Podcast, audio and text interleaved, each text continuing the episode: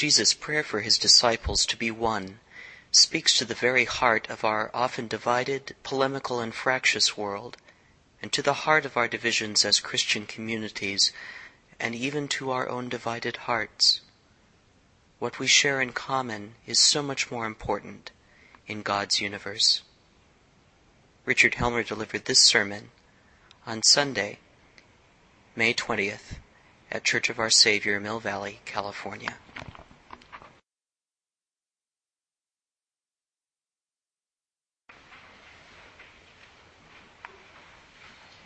In the name of Christ, who asks that we may be one. Amen.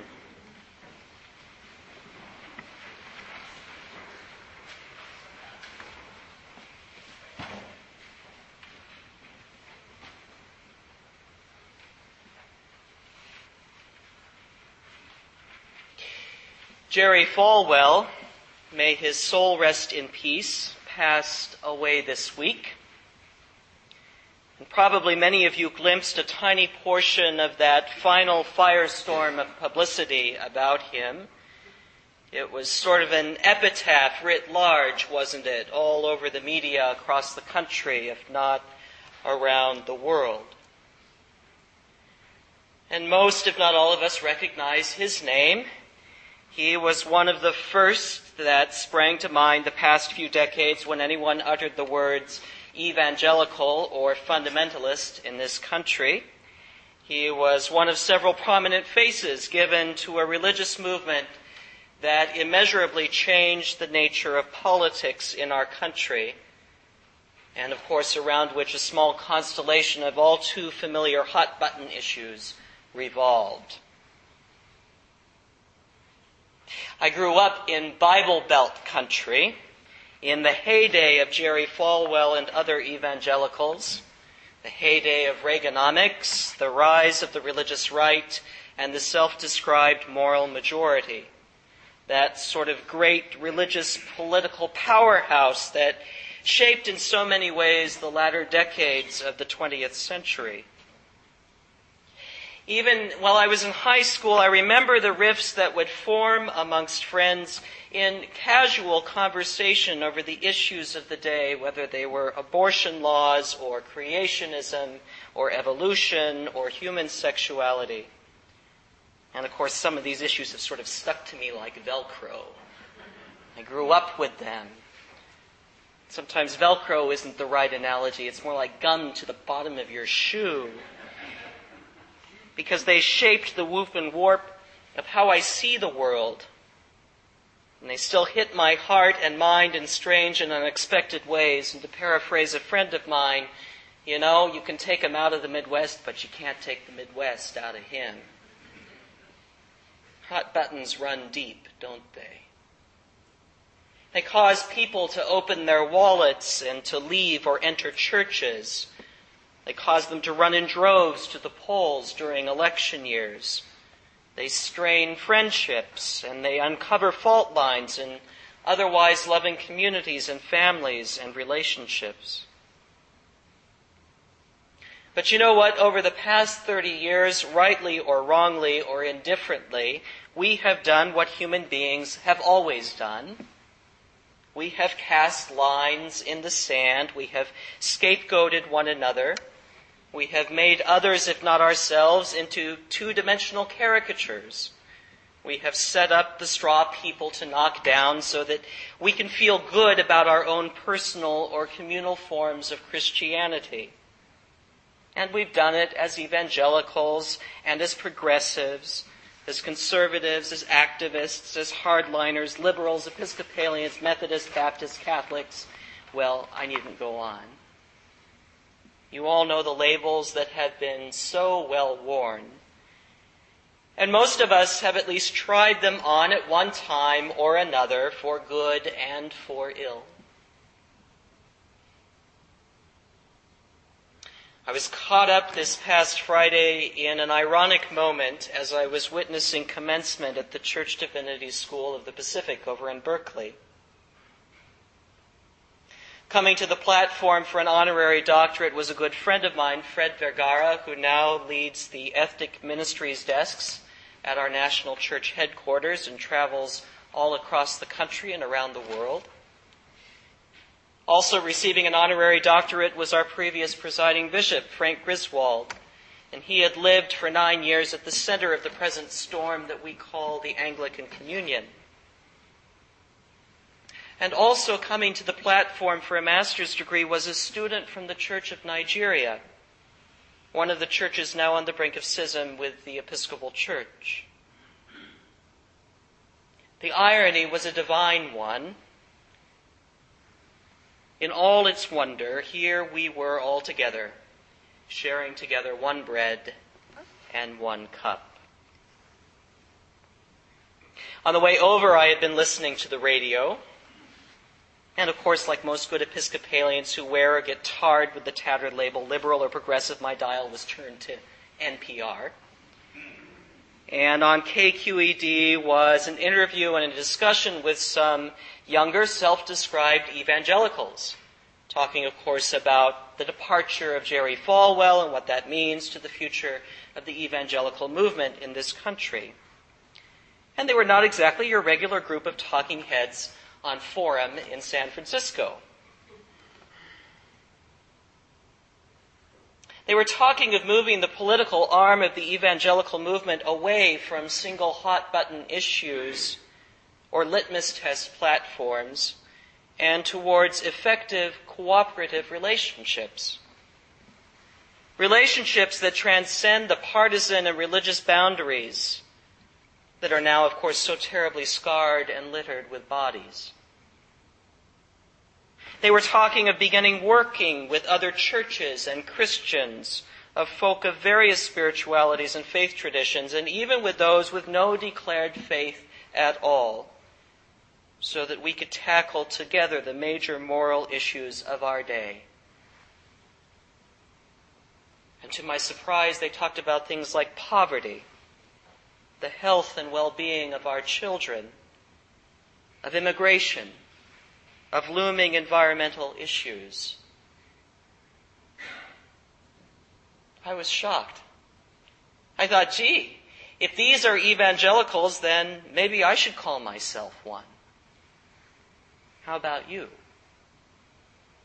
But then I also remember when I used to curl up my toes at the E word and smugly dismiss a good portion of the Christians in the country for peddling things that seemed simply awful to me.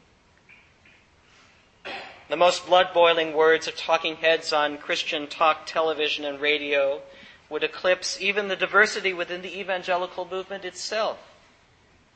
Names like Jim Wallis and even historical folk so many of us love, like Martin Luther King, seemed lost in the seething marriage of politics and a peculiar brand of late 20th century American Christianity. As I was discovering again on Friday, the world is so much more complicated than the labels we wear or that we place on others, isn't it?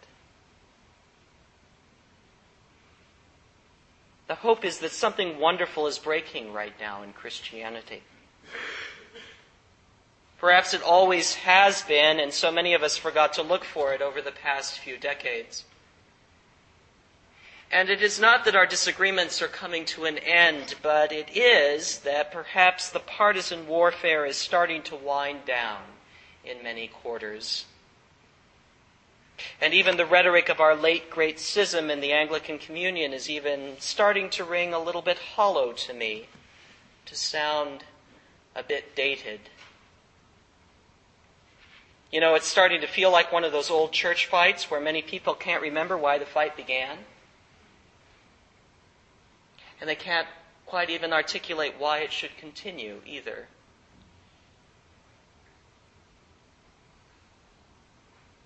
And it is to that that we hear the good news of our readings today.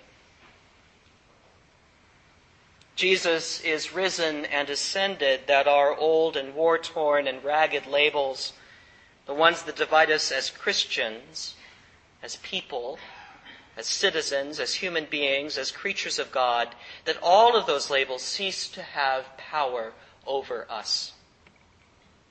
And as we turn to Jesus' great prayer in today's gospel, we hear of Christ's desire that we might all be one. Followers of Christ first before we are defined and risk being consumed by our partisan political and religious identities. But you know, Jesus' great prayer that we all may be one is not just Christian pie in the sky wishes. It's a prayer about how things truly are. Of how the universe in all of its fecund diversity is one. Of how all things are interrelated from the farthest star to the wood of your pew to the blood coursing through our veins.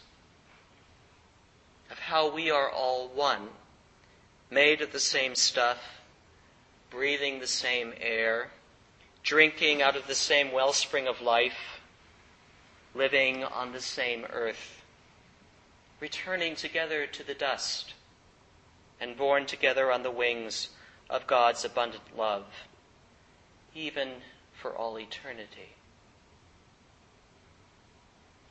We are bound together by the great moral challenges we face as communities of God's people we're bound together by the environmental threats that we share. We're bound together by the rampant poverty and hunger in so many parts of the world. We're bound together by that gnawing sense that our comfort is at someone else's expense.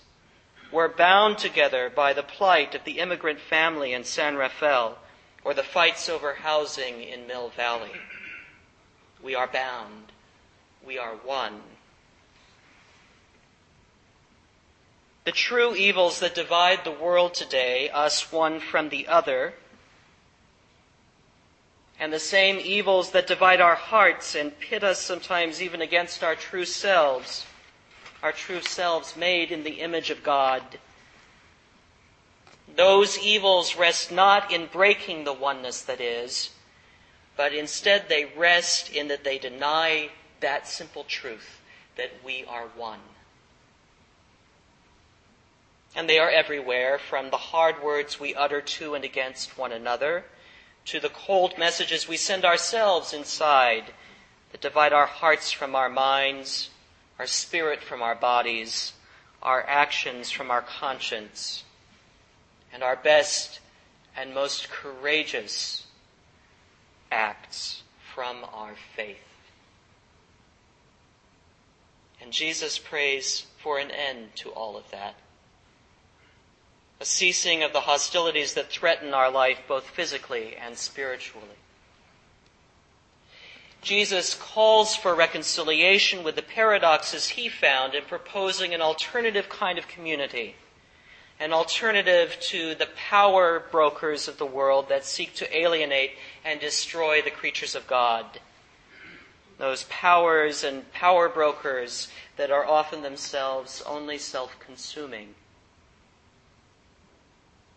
Jesus' community was about bringing together enemies as friends, bringing together outcasts and sinners, bringing together the hopeless and the wayward, the rich and the poor.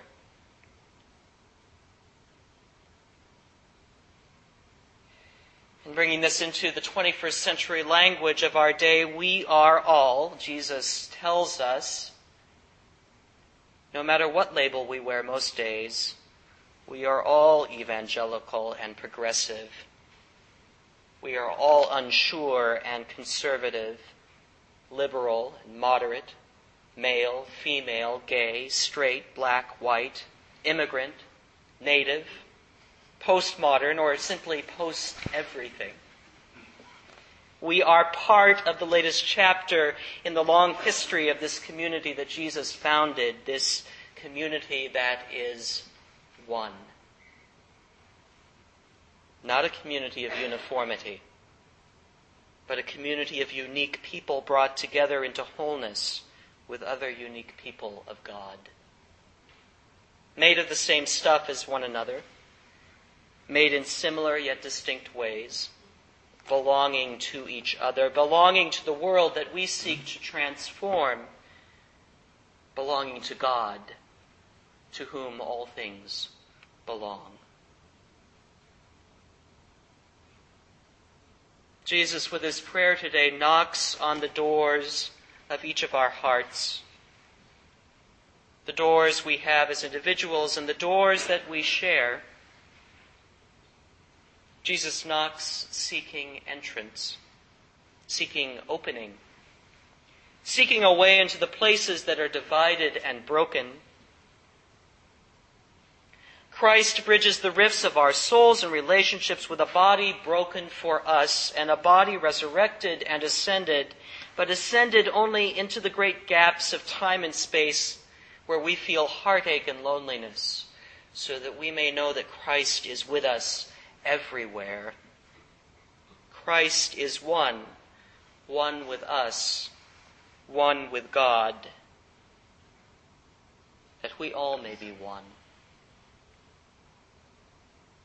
And that is good news for all of us Episcopalian, evangelical, agnostic, unsure, uncertain.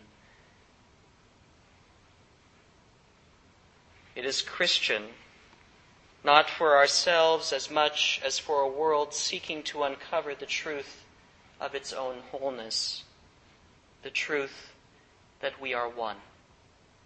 And in that truth, living and dynamic, eternal and present to our heart of hearts, to heal, transform, breathe, and be truly free.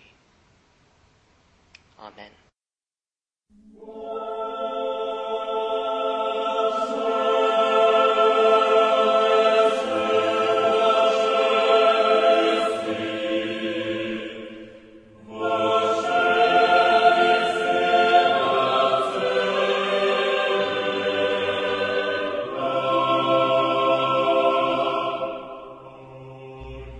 Listening to the Sermon Podcast from the Episcopal Church of Our Saviour, Mill Valley, California. We are a growing, welcoming community for those seeking to deepen their relationship with God and to journey in faith with God's people through the breaking of bread and in service to others in Christ's name. You can reach us by phone at 415-388-1907 or visit us online at oursaviourmv.org. That's O-U-R S-A-V-I-O-U-R M-V for Mill Valley dot org. We wish you God's peace, and we hope to be able to greet you in person very soon.